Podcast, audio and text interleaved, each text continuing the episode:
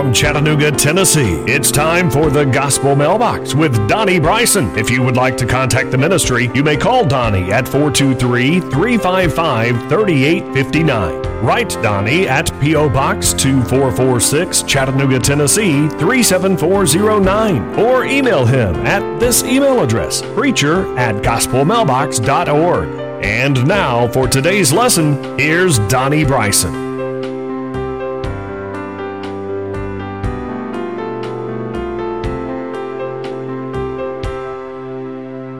Welcome to another edition of the International Sunday School lesson. Today's lesson is entitled God Picked You. And it's taken from the book of Ephesians, chapter 1, verses 1 through 14. It's for November the 6th, 2022, fall quarter, lesson number 10. Now, a little background information. Today's lesson is taken from the book of Ephesians. Now, Ephesians was written from Rome about AD 64, and it's the first in the prison epistles, and it was sent by Tychicus, and who currently was with the Colossians and Philemon. Now, one of the big themes in today's lesson is election and predestination. And I want to give you a um, a summary of how I approach the subject of election and predestination. Now, there are two extremes when people begin to talk about predestination and election and free will. There are two extremes, and I find both of those extremes very troubling.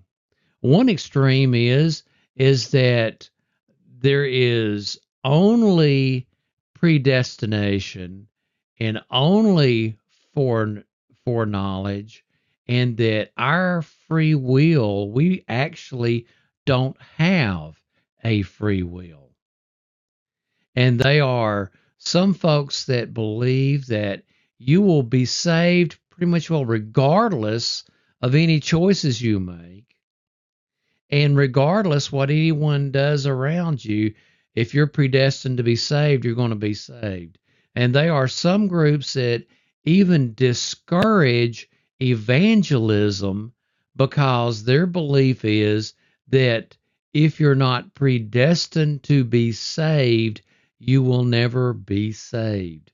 And that is, as I said, on the very far extreme in that way. And it's dangerous. It is very dangerous for people to teach that and believe that. Now, there's another group who are on the opposite extreme who believe that God blanks out of his mind who's going to be saved and um,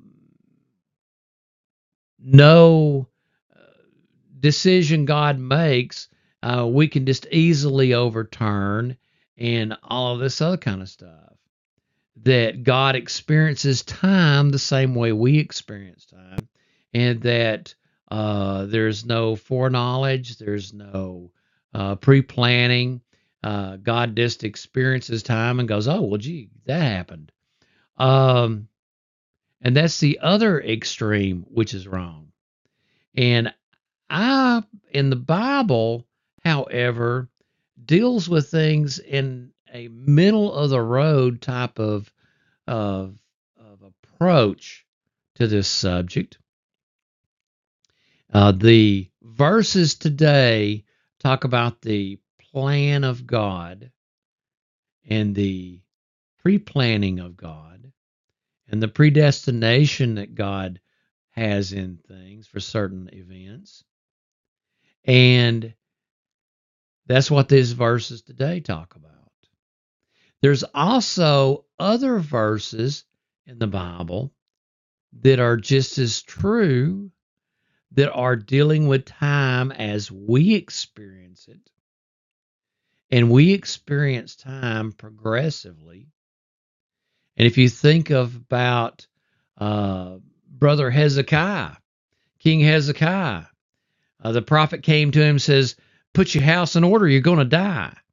And Hezekiah went off and prayed, and it changed. See, I believe, I believe God has a plan for the universe. He has a plan for our lives.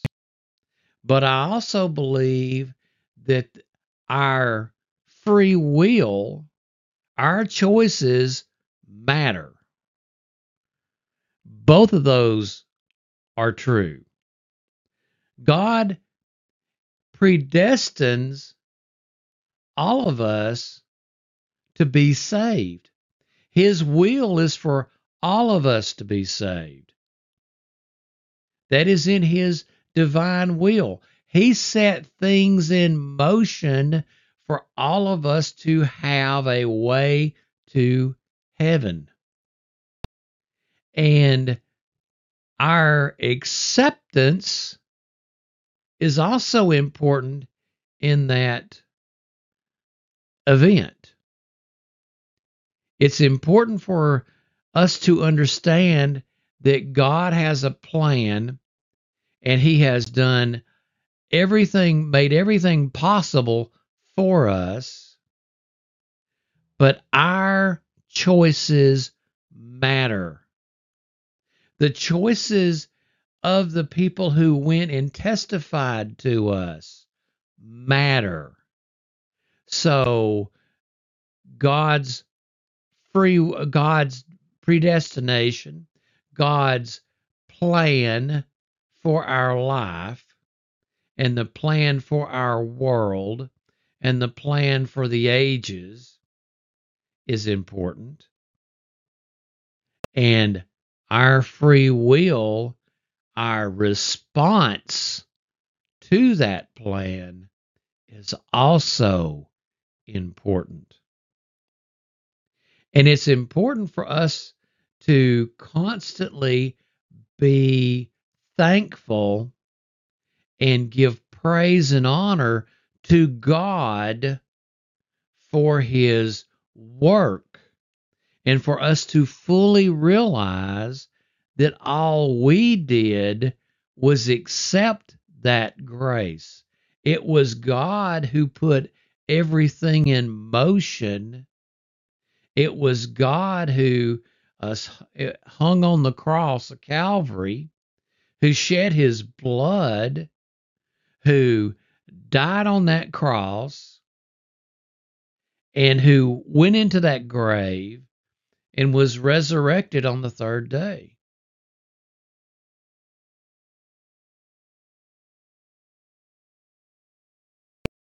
Ephesians 1 1 and 2.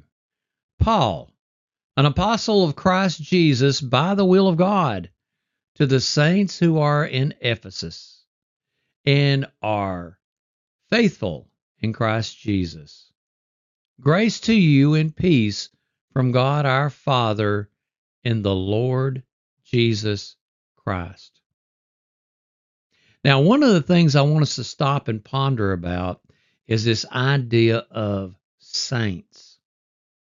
Now, the common common idea in our time and has been for some time is to focus in on this word saints for what people do.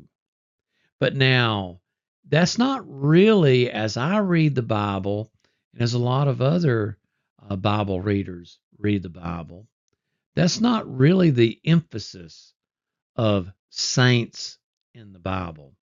Is not what the person does, but the fact that they are sanctified, set aside by God for his pleasure and for his work. So it's God who is setting aside the saints. And it's not really that the saints are doing things that make them great and phenomenal and uh, above everybody else. It's the fact that they are set aside for a particular use, and that's what makes someone a saint. And I'll tell you something else too. Paul was telling the Corinthians, 1 Corinthians 12 and 13, for in one spirit we were all baptized into one body. Jews or Greeks, slaves or free, we are all made to drink of one spirit. So we're all put into that group of saints, and it's by the act of God. Ephesians 1 and 3.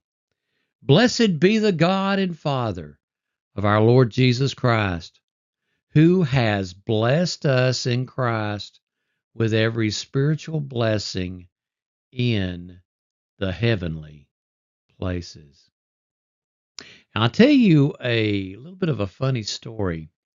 When praise music first started coming into popularity, I worked with a gentleman who was a uh, very good Christian guy. He was a tenor in a gospel quartet, and he saw one of the songs that was on my praise album, and it was a different style of music than what he really liked and and thought was actually gospel music. And the title of the song was something to the effect of "Bless the Lord." Uh, bless the Lord. And he looked at me. He said, That's the most silliest thing I've ever heard in my life. Uh, you don't bless the Lord, the Lord blesses you. And I had to real uh, figure out how to gently point him to the verses in the Bible that uh, has us blessing the Lord.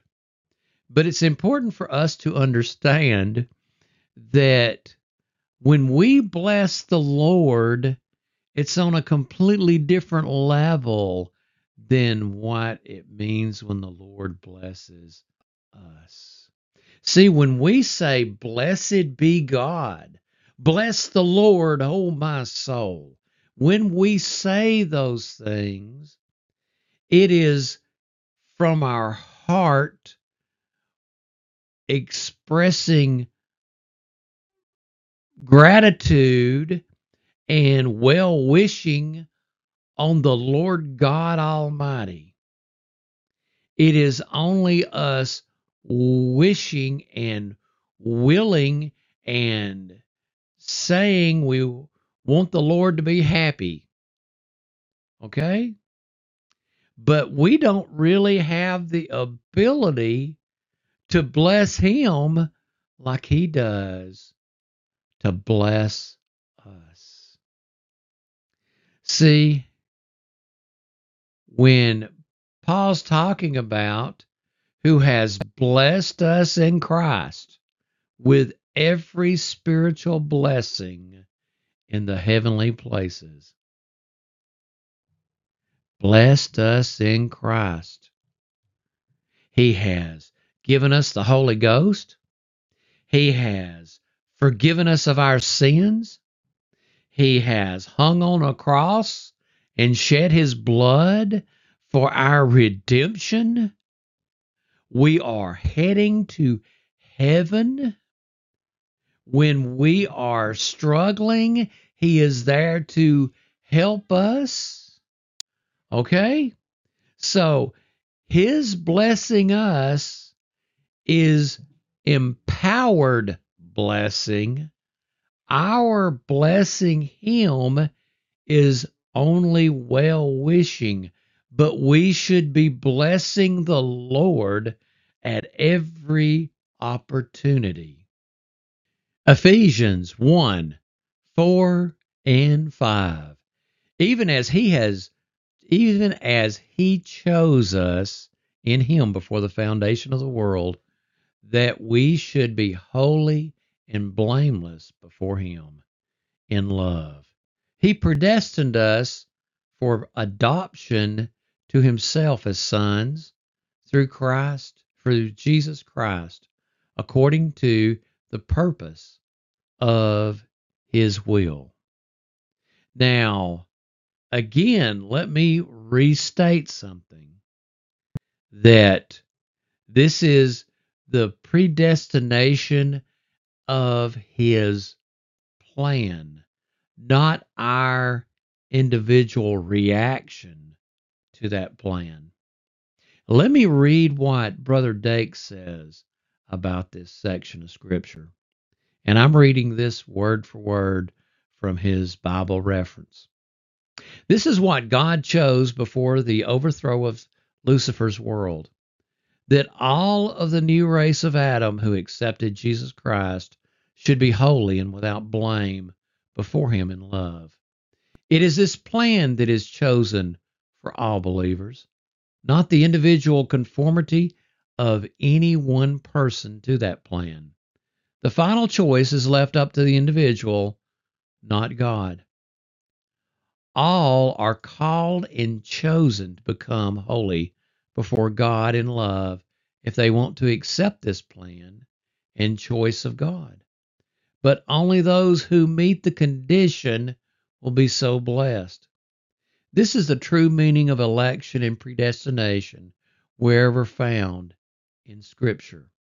In other words, the plan is predestined and foreknown, not the individual conformity to the plan. Now, I agree with Brother Dake, and the reason why I do believe I agree with Brother Dake is that the other sections of scriptures agree with Brother Dake. Like I had mentioned about Hezekiah. Uh, Hezekiah, he um, he went and prayed, and God heard his prayer, and things changed. Our decisions matter. Do not get into this fatalistic idea that no matter what you do, if you are predestined for hell, you're going to bust hell wide open. And if you're predestined for heaven, you're going to go to heaven no matter what you do. It is not your choices that are predestined, it is the plan that was predestined. Ephesians 1 6 and 7.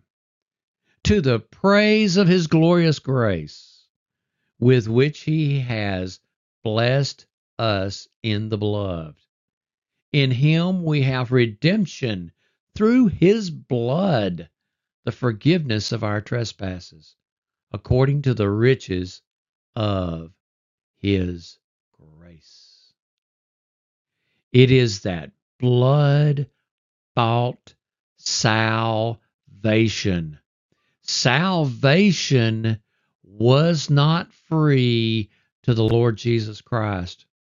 He had to hang on that cross. He had to come to this world.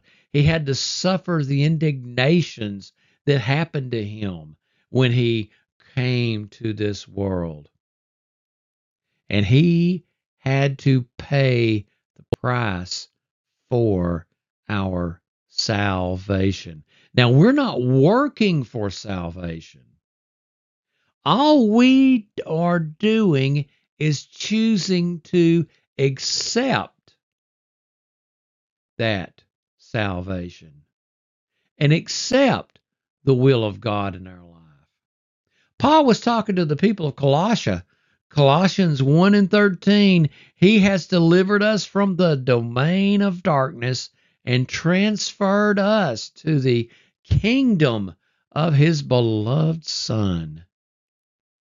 It is our willingness to accept, and that it's God that does all the real work.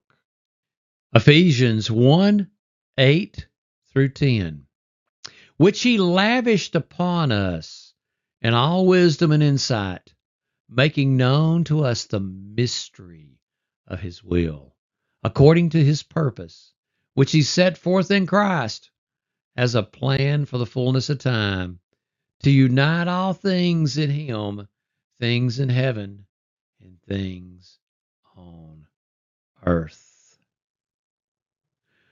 Paul was also talking to the people of, Gal- of the, Gal- the Galatians. Galatians 4 and 4. But when the fullness of time had come, God sent forth his Son, born of woman, born under the law.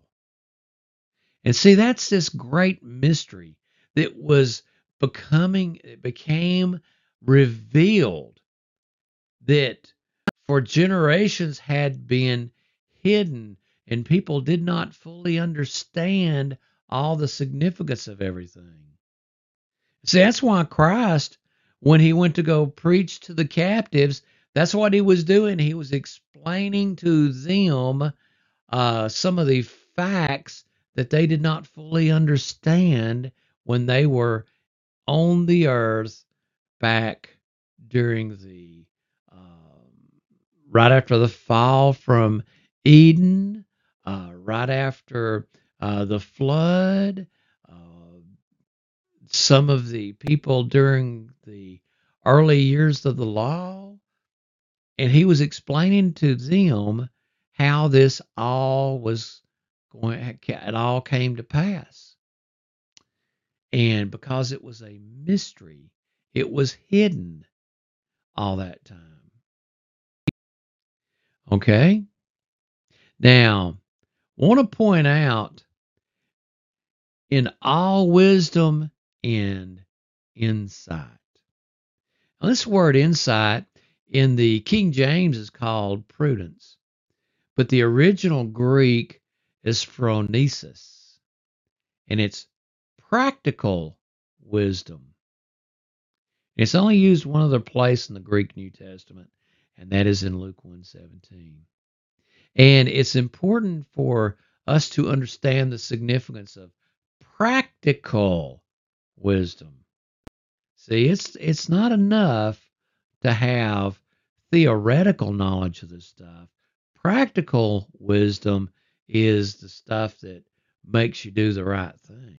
Ephesians 1 11 and 12. In him we have obtained an inheritance having been predestined according to the purpose of him who works all things according to the counsel of his will, so that we we who were the first in hope in Christ might be the praise of his glory.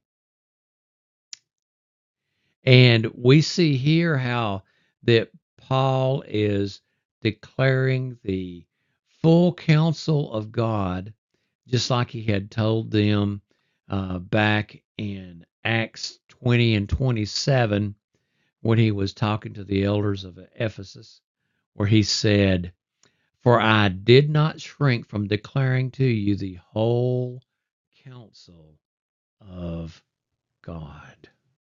Ephesians 1 13 and 14.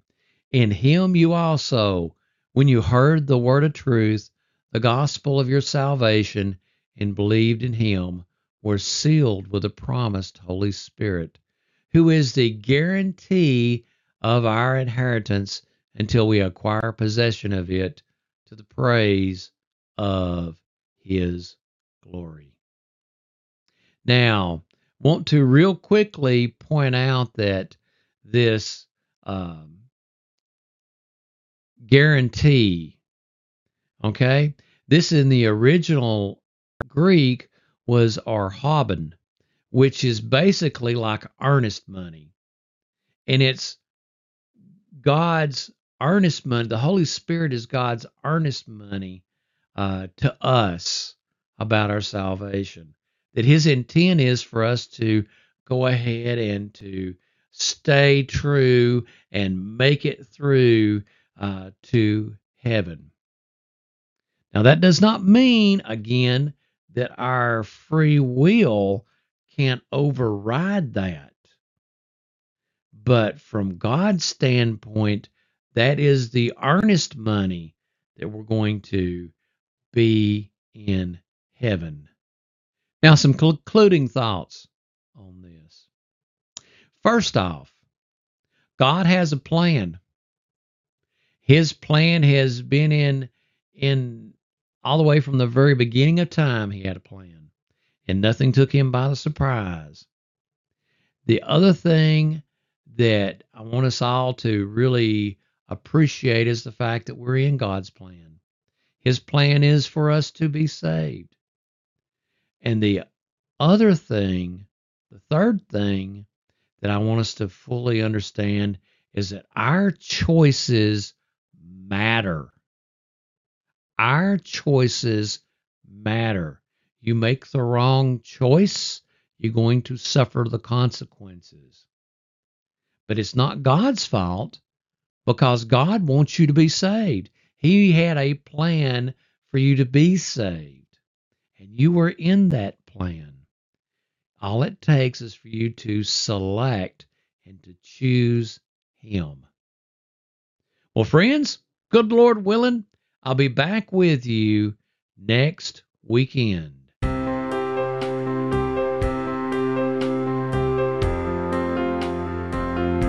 You have been listening to the Gospel Mailbox with Donnie Bryson. If you would like to contact the ministry, you may call Donnie at 423 355 3859. Write Donnie at P.O. Box 2446, Chattanooga, Tennessee 37409. Or email him at this email address preacher at thegospelmailbox.org.